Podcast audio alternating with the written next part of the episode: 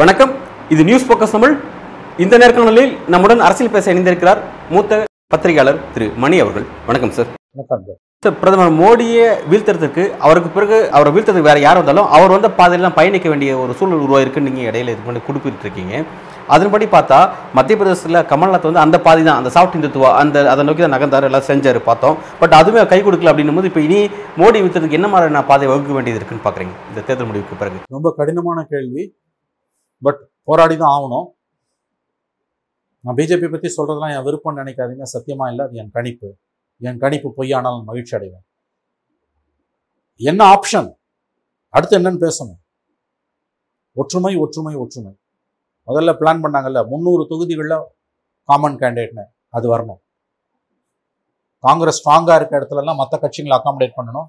மற்ற கட்சிகளை கொஞ்சம் ஸ்ட்ராங்காக இருக்க இடத்துல காங்கிரஸ் அக்காமடேட் பண்ணணும். இந்த புத்தி எல்லாருக்கும் வரணும் குறிப்பாக காங்கிரஸ்க்கு வரணும். You have no option except to unite ஒன்றுபடுவதை தவிர வேறு எந்த ஒரு மாற்று பாதையும் உங்களுக்கு இல்லை. என்ன பண்ணியிருக்கணும்? இந்த காங்கிரஸ்க்கு புத்தி இருந்ததுன்னா ஒரு எதிர்க்கட்சி ஒற்றுமையை கட்டமைப்பதற்கான முதல் படியாக. முதல்லயே பார்லிமெண்ட் எலெக்ஷன் வேற அசம்பிளி வேற. இந்தியா கூட்டணி பார்லிமெண்ட் கிடையாது அசம்பிளி அசம்பிளி கிடையாது பார்லிமெண்ட்டுக்கு தான் வெத்து டம்பம் அடிச்சுங்க. அதுவே தப்பு. இது அசம்பிளிக்கு தான் சொல்லியிருக்கணும் அப்பவே பல விமர்சனங்கள் வச்சாங்க. இப்போ சண்டை போட்டுக்கிறீங்க இன்னும் ஆறு மாசம் வர எலெக்ஷன் எப்படி ஒற்றுமை சொல்லி எங்கெங்க இவனால ஒன்றுபட முடியும். திரும்ப ஆறு சீட்டு கேட்டாங்க. ஒரு பார்லிமெண்ட் சீட்டு. ஆறுல இருந்து பத்து அசம்பிளி சீட்டு ஒரு பார்லிமெண்ட் ஒரு லோக்சபா சீட்டுக்கு இணையான ஆறு அசம்பிளி சீட்டை தான் அவன் கேட்டான். அவனை கூப்பிட்டு வச்சு அசிங்கம் பண்ணி பேச்சுவார்த்தை நடந்துகிட்டு இருக்கும்போதே அனௌன்ஸ் பண்ணி அகிலேஷ் யாதவா பக்லேஷ் யாதவா? அவர் இதோட விளைவு வந்து நான் என்கிட்ட எண்பது தொகுதி இருக்கு நான் அதுல காட்டுறேன். அவன் காட்டுவான்ல அவன் காட்டுவான்ல. சோனியா பிரியங்கா காந்தி சுவாண்டு சுவாண்டு பிரச்சனை பிரச்சாரம் பண்ணி அங்கே ரெண்டு பர்சன்ட் ஓட்டு தான். அமைதி என்ன மாதிரியான தொகுதி தெரியுமா? இந்திரா காந்தி ராகுல் காந்தி ராஜீவ் காந்தி என்ன தொகுதி? காங்கிரஸ் பாஸ்டியன் எப்போ? எழுபத்தஞ்சு வருஷமா? நேரு காலத்துல இருந்து. அங்க தோக்குறார் ராகுல் காந்தி. துடைத்தெறியப்பட்டது காங்கிரஸ். ஆணவம் மட்டும் போல அந்த ஆண்ட பரம்பரைன்ற கொழுப்பு போல இது அனுபவிக்குது. இது தேர்தல் முடிவு அசம்பிளி தேர்தல் முடிவு மட்டும் இல்லை சார். இது அப்படியே பார்லிமெண்ட்ல எதிரொலிக்க போகுதுன்னு தான் நான் பயப்படுறேன். அஞ்சுகிறேன். சார் இந்த தேர்தலை சந்திக்கிறதுக்கு முன்னாடி காங்கிரஸ் ரெண்டு மாநில கையில் இருந்தது. இப்ப அதுவும் போயிருச்சு. போனஸா வந்து தெலுங்கானா கிடைச்சிருக்குன்னு சொல்லி சொல்றாங்க. இதுல மகிழ்ச்சி கொள்றாங்க. ஆனா இதுல உள்ள ஃபேக்ட் என்னன்னு பார்த்தா தெலுங்கானாவில் காங்கிரஸோட பலம் இருக்குது காங்கிரஸ் இந்த அளவுக்கு வலிமை இருக்குது அப்படிங்கிறத ரேவந்த் ரெட்டி தான் காமிச்சார். அவர் தன்னெழுச்சியாக சில கூட்டங்கள் பேரணிகளாக நடத்தி டெல்லிக்கு வந்து இப்படி ஒரு விஷயம் நம்மகிட்ட இருக்குது அப்படிங்கிறத காமிச்சு அதன் காரணமாக தான் வந்து அப்படி ஒரு ஒர்க் நடந்து இன்னைக்கு ஒரு வெற்றி நோக்கி நகர்ந்திருக்கு. இதுவே அவர் காமிச்சதான் டெல்லி பா- காங்கிரஸ் அதுக்கு அதை கூட கண்டுக்கல அப்படின்னு ஒரு விஷயம் சொல்கிறாங்க இப்படி பார்க்குறேன் இப்படியே ஜெயிச்சிட்டாங்க. அது ராகுலால ஜெயிச்சாரா ரேவந்த் ரெட்டியால ஜெயிச்சாரான்றது டிபேட்டபிள் ரேவந்த் ரெட்டிக்கு ஒரு முக்கிய பங்கு இருக்குது அது ட்ரெடிஷ்னல் காங்கிரஸ் பேஸ்டான் இந்திரா காந்தி காலத்துலேருந்தே அங்கே பெரிய செல்வாக்கு இருக்குது இந்திராமான் தான் சொல்லுவாங்க. இன்றைக்கும் அவன் பிரியங்கா காந்தியை பார்த்துட்டு இந்திரா காந்தியை பார்த்த மாதிரியே இருக்குன்றாங்க. அந்த அது பழைய டப்பா இந்த சோறு இது. இல்லையா? பெருங்காயம் இந்த டப்பா. அது காப்பாத்துது. ரேவந்த் ரெட்டி ஒரு புது லீடராக வந்திருக்காரு. ரெண்டாவது பத்து வருஷம் அங்கே ஆன்டி இன்கம்பன்சி போச்சு தோத்து போச்சு. அவன் தோத்துட்டான். ஆறுதல் பரிசு காங்கிரஸ். ஹிந்தி ஹார்ட்லாண்டு போச்சு இல்லை இதை வச்சு கொண்டாடுறது. தென்னிந்தியால முற்றும் தொலை தெரியப்பட்ட பாஜக அப்படின்னு சொல்றதுல எந்த ஒரு மகிழ்ச்சியும் இல்லை. எந்த ஒரு பெருமையும் இல்லை. இதை வச்சு என்ன பண்றது? தென்னிந்தியாவில் தொடை தெரியப்பட்டதுன்றது கர்நாடகாவில் பிஜேபி ஓரளவு ஜெயிக்குங்க.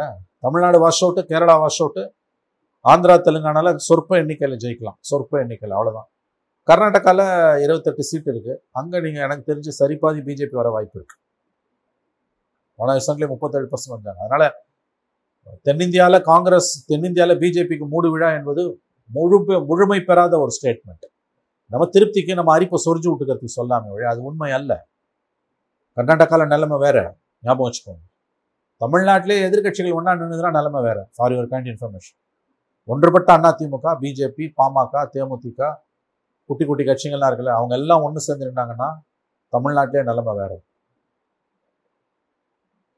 பட் இப்போதைக்கு அது இல்லை.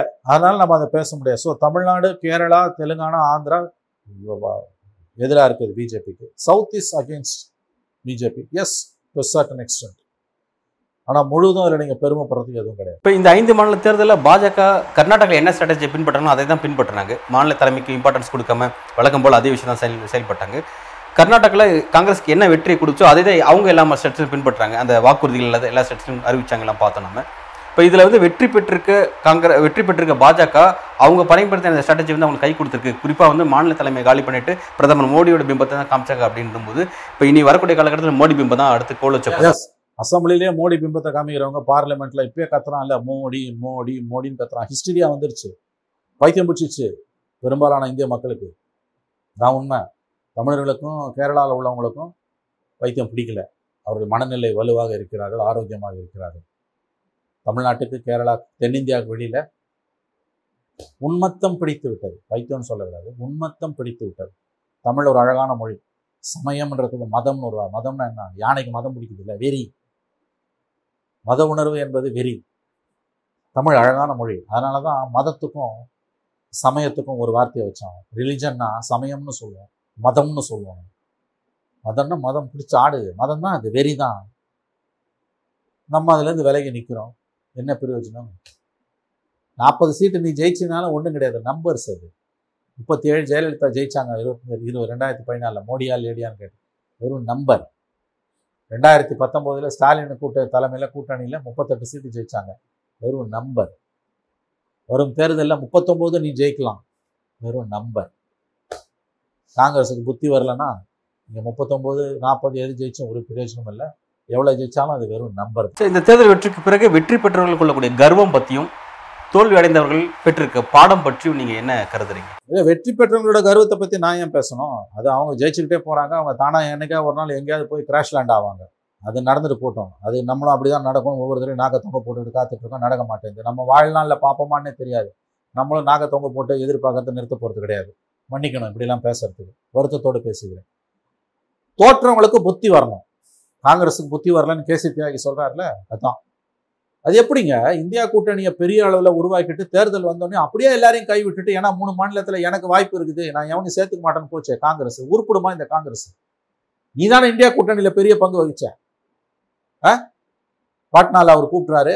பெங்களூரில் சித்தாராமையா கூப்பிடும்போது இந்தியான்னு பேர் வைக்கிறீங்க மோடி உண்மையிலேயே பயப்படுறாரு. ஒம்பது வருஷமாக கூட்டாத என்டிஏ கூட்டத்தை கூட்டுறாரு மூணாவது இந்தியா கூட்டணி கூட்டம் நடக்கும்போது ரெண்டு மணி நேரத்துக்கு மேலே பார்லிமெண்ட் ஸ்பெஷல் செஷன் கூப்பிட்டு எதுக்கு கூப்பிட்றாருன்னு தெரியாமல் தெரியாம ஒருவித நடுக்கத்திலேயே உங்களை இருபது நாள் வச்சிருந்தாரு. ஆட்டங்காண செய்தீர்கள் கோட்டை விட்டு நிக்கிறீங்கல்ல அந்த மூணு மாநில தேர்தல் வந்தோன்னா அத்தனை பேரையும் கை விட்டுட்டு ஓடனா இல்ல காங்கிரஸ். ஏன்னா இவன் ஜெயிச்சுவானா அப்ப அந்த புத்தி வரல பத்து வருஷம் அவங்க ஜெயிக்க மாட்டாங்க. அவங்க தயவால ஜெயிச்சிடக்கூடாதுன்ற ஒரு பேர் கிடைச்சிடக்கூடாது அப்பா இல்லைங்க தான் ஏன் இவனுக்குலாம் ஷேர் கொடுக்கணும்? அவன் பதினெட்டு கேட்டு ஆறுக்கு இறங்கி வரான். ஒரு மூணு சீட்டு நாலு சீட்டு கொடுத்தீங்க ஆறு சீட்டு கொடுத்தவன் அவன்கிட்ட எண்பது இருக்குல்ல தாராளமா கொடுக்கலாம். கொடுக்கலாமே ஆறு சீட்டு அவனுக்கு கொடுக்கறதுல உனக்கு என்ன கேடு வந்துட போகுது? கமல்நாத்ன்ற ஒரு குறுநில மன்னர்கிட்ட நீ அந்த பொறுப்பை ஒப்படைச்சு அகில இந்திய அளவில் ஆல் இந்தியா கூட்டணியே சதுரி போச்சு. சதுரி போற லெவலுக்கு போயிருக்கு. இந்தியா கூட்டணியில இனிமே காங்கிரஸுக்கு மரிய மரியாதை மரியாதை. இருக்காது. இருக்காது. அது one of the regional party இப்ப அடுத்து அதான் சார் பேச வரணும். இப்ப இனி இந்தியா கூட்டணியில இதுக்கு முன்பு ஐந்து மாநில தேர்தலுக்கு முன்பு இந்தியா கூட்டணியில காங்கிரஸ் இருந்த மாதிரி தானே இனி இனி வரக்கூடிய காலகட்டத்தில் அந்த கூட்டணியில் இந்தியா காங்கிரஸ்க்கான மரியாதை என்ன அப்படின்னு பேச இதை விட குறைவா இருக்கும். மூணு மாநில தேர்தல் ஐந்து மாநில தேர்தலுக்கு முன்பு காங்கிரஸுக்கு இருந்த மரியாதை ஆறாம் தேதியிலேருந்து நடக்கக்கூடிய இந்தியா கூட்டணி கூட்டங்கள்ல இருக்காது. முன்பு இருந்ததை விட குறைவா தான் காங்கிரஸ் நினைச்சது? இந்த தேர்தலில் ஐந்து மாநில தேர்தலில் கிடைக்கக்கூடிய வெற்றியின் மூலமா மோடி விசஸ் ராகுல் அப்படிங்கிற ஒரு நேரத்தை செட் பண்ண முயற்சி பண்ணலாம். ரொம்ப நல்லதுங்க. அப்படி பண்ணா அவங்களுக்கு நல்லது. ஈஸியா அடிச்சிடுவாங்க. பாஜக ரொம்ப நல்லது. பிஜேபிக்கு நல்லது. அவங்க அதான் விரும்புறாங்க. அதை அதான் விரும்புறான் நீ கொண்டு ராகுல் நிறுத்துன்றான். ஏங்க என்ஜிஓ பாலிடிக்ஸ் பேசுற ராகுல் காந்தியால அக்ரஸிவ் வலதுசாரி பாலிடிக்ஸ் பேசக்கூடிய மோடியை வீழ்த்த முடியாதுங்க. ஏன்னா இந்திய மக்களில் பெரும்பான்மையானோர் இன்று வலதுசாரி சித்தாந்தத்திற்கு அடிமையாகி கிடக்கிறார்கள். காலத்துக்கு ஏற்றதானே நீ பேசணும்? You have to deal with the world what it is Jaswant Singh சொன்னார் பிஜேபியோட வெளியுறவுத்துறை அமைச்சர். You have to deal with the world what it is not what it ought to be அதாவது இந்த உலகம் எப்படி இருக்கிறதோ அப்படித்தான் உங்களுடைய எதிர்வினை இருக்க வேண்டும். You have to deal with the world what it is இந்த உலகம் எப்படி இருக்கிறதோ அதற்கேற்பத்தான் உங்களுடைய எதிர்வினை இருக்க வேண்டும். You have to deal with the world what it is not what it ought to be இந்த உலகம் எப்படி இருக்க வேண்டும் என்று உங்களுக்குள் ஒரு கற்பனை இருக்கிறது இல்ல உங்களுக்குள் ஒரு சித்திரம் இருக்கிறது இல்ல உங்களுக்குள் ஒரு கனவு இருக்கிறது இல்ல அதன் அடிப்படையில் உங்கள் எதிர்வினை இருக்க முடியாது. இதே போல அமெரிக்கல் கப்ரால் ஒன்று சொல்லியிருக்காரு. இங்க இருக்க முற்போக்காளர்களுக்கு வந்து உயரிய கருத்துக்களா இருக்கும். அந்த கருத்துக்களுக்காக மக்கள் போராட வந்துட மாட்டாங்க. மக்களுக்கு என்ன தேவையோ அதன் அடிப்படையில் தான் வருவாங்க. அது- வேற. இந்த உலகம் எப்படி இருக்கிறதோ இதை இன்னும் எளிய மொழியில ஜஸ்வந்த் சிங் சொன்னார். இந்த உலகம் எப்படி இருக்கிறதோ அதற்கேற்பத்தான் உங்களுடைய எதிர்வினை இருக்க வேண்டும். இந்த உலகம் எப்படி இருக்க வேண்டும் என்று உங்களுக்குள் ஒரு கற்பனை இருக்கிறது பாருங்கள். அதன் அடிப்படையில் உங்களை எதிர்வினை இருக்க முடியாது. ராகுல் காந்தி ரெண்டாவது கேட்டகரி உன்னை அவன் கேட்டான்? இப்போ சாதிவாரி கணக்கெடுப்பு. பேக்ஃபயர் ஆகி நிற்குது இவங்க எல்லாம் வந்து அங்க மட்டும்தான் வட இந்தியாலன்றாங்க. இல்லைங்க. காங்கிரஸ் ஆளக்கூடிய மாநிலங்கள்ல காங்கிரஸ் கட்சிக்கு உள்ளேயே சாதிவாரி கணக்கெடுப்புல ரெண்டு கருத்து இருக்குது. நீங்க தமிழ்நாடை வச்சு இடப்படாதீங்க இது சமூக நீதி மாநிலம். இங்க வேற. அங்கெல்லாம் வேற. வெங்காயத்துக்கு காங்கிரஸுக்கு பெரிய அளவில் ஓட்டு போட்டாங்க.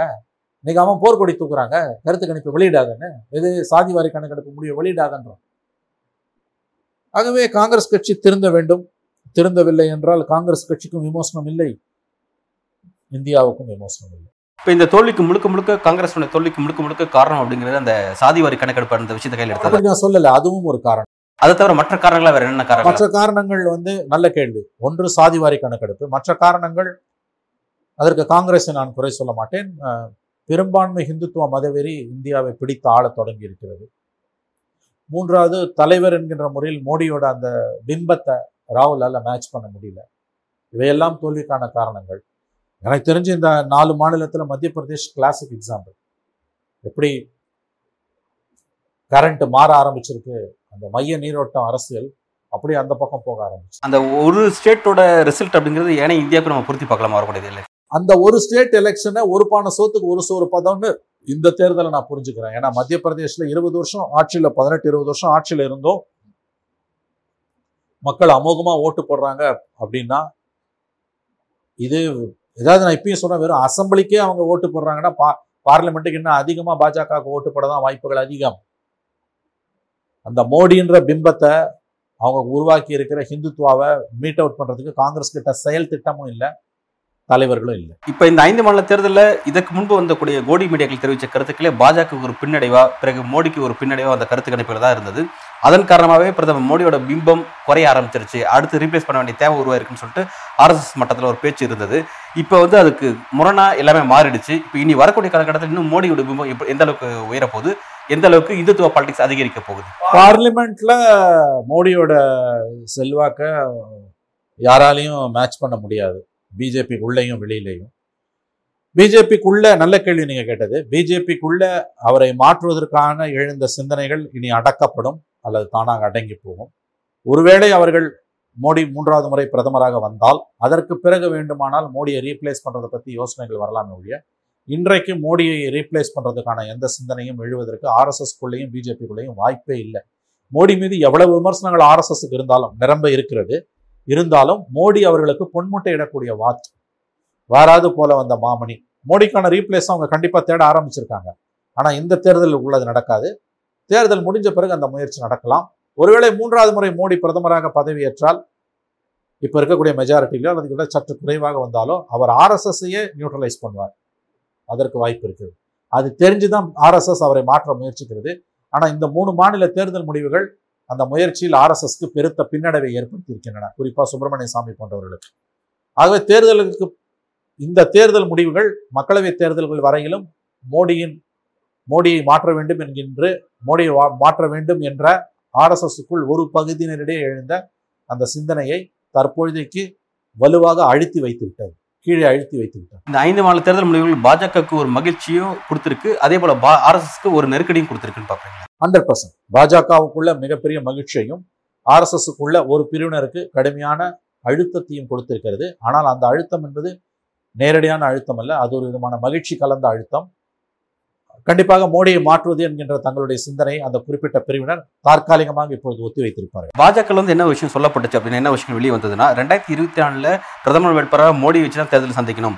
தேர்தலுக்கு பிறகு ஆறு மாதமும் ஒரு ஒரு வருடத்தில் பிறகு யோகி ஆதித்யநாத் அந்த இடத்துல உட்கார வைக்கணும். அதன் காரணமா யோகி ஆதித்யநாத்ல வரக்கூடிய நாடாளுமன்ற தேர்தலில் உத்தரப்பிரதேசில் இருக்கிற எண்பது தொகுதி கைப்பற்றதுக்கான அவருக்கான ஒரு ஃபுல் ஃபிளஜ்ட கொடுக்கணும் அப்படிங்கிற ஒரு விஷயத்த ஒரு முடிவு செய்யப்பட்டதா அதெல்லாம் அதெல்லாம் இன்ஃபேக்ட் அது வந்து ஒரு மாதிரி முழுவதும் உண்மை இல்லாத நிரம்ப கற்பனை கலந்த கதை. இப்பொழுதைக்கு மோடியை யோகியை வைத்து ரீப்ளேஸ் பண்ணுவது என்பது அறவே சாத்தியமற்ற ஒரு விஷயம்.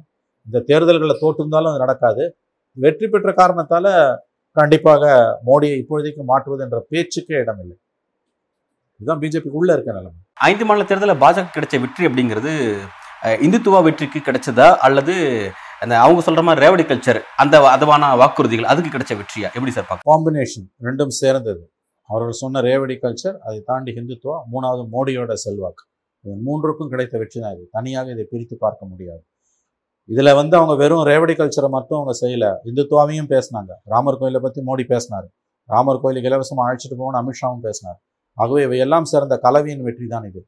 சித்தாந்த ரீதியாக பாஜகவை எதிர்கொள்வதற்கு காங்கிரஸுக்கு வலுவான சித்தாந்த பின்புலம் இல்லாதது தோல்வியின் அடிப்படை. அதற்கு பிறகுதான் மோடி என்கின்ற அந்த தனிநபர் சார்ந்த செல்வாக்கு இந்த சோகால் செல்வாக்குக்கு இணையான செல்வாக்கு உள்ள ஒரு தலைவர் காங்கிரஸ் கட்சியில் இல்லாது ஆகவே ரேவடி கல்ச்சர் சி- சித்தாந்தம் இந்துத்துவா ப்ளஸ் மோடி என்கின்ற மனிதருடைய அந்த ஒரு செல்வாக்கு. இவை மூன்றும் சேர்ந்து தான் ப்ளஸ் மைக்ரோ மேனேஜ்மெண்ட் கீழ்மட்டம் வரைக்கும் பிரமாதமாக கட்சியை எலெக்ஷன் மெஷினரியை ஒர்க் அவுட் பண்ணது. இதெல்லாம் சேர்ந்து தான் அவங்களுக்கு வெற்றியை கொடுத்தது. குறிப்பா திரௌபதி முர்மு அவங்களுக்கு பாஜக கொடுத்த அந்த மரியாதை அப்படிங்கிறது அவங்களுக்கு ஒரு முக்கியத்துவம் கொடுக்காத தன்மை ஆரம்பத்தில் மெயின்டைன் பண்ணிட்டு இருந்தாங்க. அதன் காரணமா பழங்குடி மக்களுடைய வெறுப்பை பாஜக சந்திக்கும்னு சொல்லி சொன்னாங்க. பட் அப்படி விஷயங்கள் நடக்கல. அதெல்லாம் கீழே எடுப்படலைங்க. முர்முவை கூப்பிடாதது மூலமா எஸ்சி எஸ்டி மோடி அவமதிச்சிட்டாருன்ற பிரச்சாரங்கள்லாம் கீழ்மட்டத்தில் எடுபடவில்லை. ஏன்னா கணிசமான அளவுக்கு வந்து எஸ்சி எஸ்டி பிரிவை சார்ந்தவர்களுக்கும் ஓபிசி பிசி பிரிந்தை சார்களுக்கும் அவங்க வந்து சீட்டு கொடுத்துருக்காங்க. அதில் அடிச்சுட்டு போயிடுச்சு. ஆகவே திரௌபதி முர்மு விஷயத்துல எதிர்க்கட்சிகள் வைத்த எந்த குற்றச்சாட்டுகளும் எடுபடாமல் போனதுதான் யதார்த்தம். இந்த முடிவுகளுக்கு பிறகு ஏற்கனவே மோடியுடைய பிம்பம் கூர்மை அடைஞ்சிட்டு இருந்துச்சு. இப்போ இந்த முடிவுகளுக்கு பிறகு இன்னும் அது கூர்மை அடைய இருக்கிறது. இன்னும் வரக்கூடிய காலகட்டத்தில் ஜனவரி மாசத்துல கோவில் திறப்பு அதை வந்து ஒரு இந்திய அளவில் பெரிய அளவில் கொண்டு போகணும்னு நினைக்கிறாங்க. இப்போ இந்த முடிவுகள் இன்னும் அவங்களை ஊக்கப்படுத்தக்கூடிய வகையில் இருக்க போது அடுத்து என்ன மாதிரியான பிரச்சனைகள் இந்தியா எதிர்கொள்ளும்? ஏன்னா ஏற்கனவே உத்தவ் தாக்கரே சொல்லியிருந்தாரு கோவில் திறப்பு அன்னைக்கு சில கலவரங்கள்லாம் நடக்க வாய்ப்பு இருக்கு அப்படின்னு சொல்லி சொல்லியிருந்தாரு. இது இன்னும் அவங்களை எந்த கட்டத்துக்கு எக்ஸ்ட்ரீம் கொண்டு போகணும்னு எதிர்பார்க்கும் அது இப்போ சொல்ல முடியாதுங்க. உத்தவ் தாக்கரே சொன்னதை வச்சு இப்போ வந்து கலவரம் நடக்கும்லாம் நம்ம இப்போ உறுதியாக சொல்ல முடியாது. மூன்று மாநிலங்களை தே- வெற்றி பெற்றது அவங்களுக்கு பெரிய ராட்சச பலத்தை கொடுத்துருக்கும். ராட்சச பலத்தை கொடுத்துருக்கும். அசம்பிளியில் காங்கிரஸுக்கும் பார்லிமெண்ட்டில் பிஜேபிக்கும் போடுவாங்கன்னு தான் பரவலான புரிதலாக இருந்தது. அசம்பிளிலே பிஜேபினா பார்லிமெண்ட்டில் இதோட அதிகமாக போடுவான்றது தான் யதார்த்தம். ஆகவே இன்றைக்கு அவர்கள் வந்து பெரிய அளவில் மத கலவரங்களை உருவாக்குவாங்களான்லாம் எனக்கு சந்தேகமாக இருக்குது. கோயிலை திறந்தாங்கன்னா அந்த வெறி அந்த ஹிஸ்டரியா வரும். கலவரங்கள் இல்லாமலே கூட அவர்களால் வெற்றி பெற முடியும். ஒருவேளை வெற்றி வாய்ப்பு பாதிக்கப்படுகிறது என்று தெரிந்தால் கண்டிப்பாக கலவரங்கள் உருவாகும். எப்படி பார்த்தாலும் இந்த மூன்று மாநில தேர்தல் முடிவுகள் பாஜகவுக்கு அசுர பலத்தை கொடுத்திருக்கின்றன. மோடியை வீழ்த்துவதற்கு இந்தியா கட்சி கூட்டணி மிக மிக மிக கடுமையாக உழைக்க வேண்டும். அடிப்படை தேவை ஒற்றுமை ஒற்றுமை ஒற்றுமை. மூன்றாவது காங்கிரஸ் கட்சிக்கு புத்தி வர வேண்டும். தான் ஆள பிறந்தவன் மற்றவர்கள் தான் காலுக்கு கீழே இருக்க பிறந்தவர்கள் என்ற மனநிலையிலிருந்து காங்கிரஸ் மீண்டு வர வேண்டும். இல்லை என்றால் காங்கிரஸ் கட்சியை எவராலும் காப்பாற்ற முடியாது. அது காங்கிரசுக்கும் நஷ்டம் இந்தியாவுக்கும் நஷ்டம். குறிப்பாக மோடியை வீழ்த்துவதற்கு இது எதிரில் இருக்கக்கூடிய எதிர்க்கட்சிகளுக்கு ஒரு ஒற்றுமை இருக்கணும்னு குறிப்பிட்டிருக்கீங்க. அவங்களுக்கு ஒரு தெளிவான சித்தாந்தம் இருக்கணும்னு குறிப்பிட்டிருக்கீங்க. அது யாருக்கும் அந்த ஆணவ மனப்பான்மை இல்லாம ஒன்றிணைந்து செயல்பட வேண்டிய தேவை இருக்குங்கிறத குறிப்பிட்டிருக்கீங்க. இதெல்லாம் இருக்கும்போது தான் வரக்கூடிய காலகட்டத்தில் அதை வீழ்த்த முடியும். பிரதமர் மோடியை வீழ்த்த முடியும்னு குறிப்பிட்டிருக்கீங்க. என்னோட பல்வேறு கேள்விகளுக்கு உங்களோட விரிவான பதில்களுக்கு நன்றி. நன்றி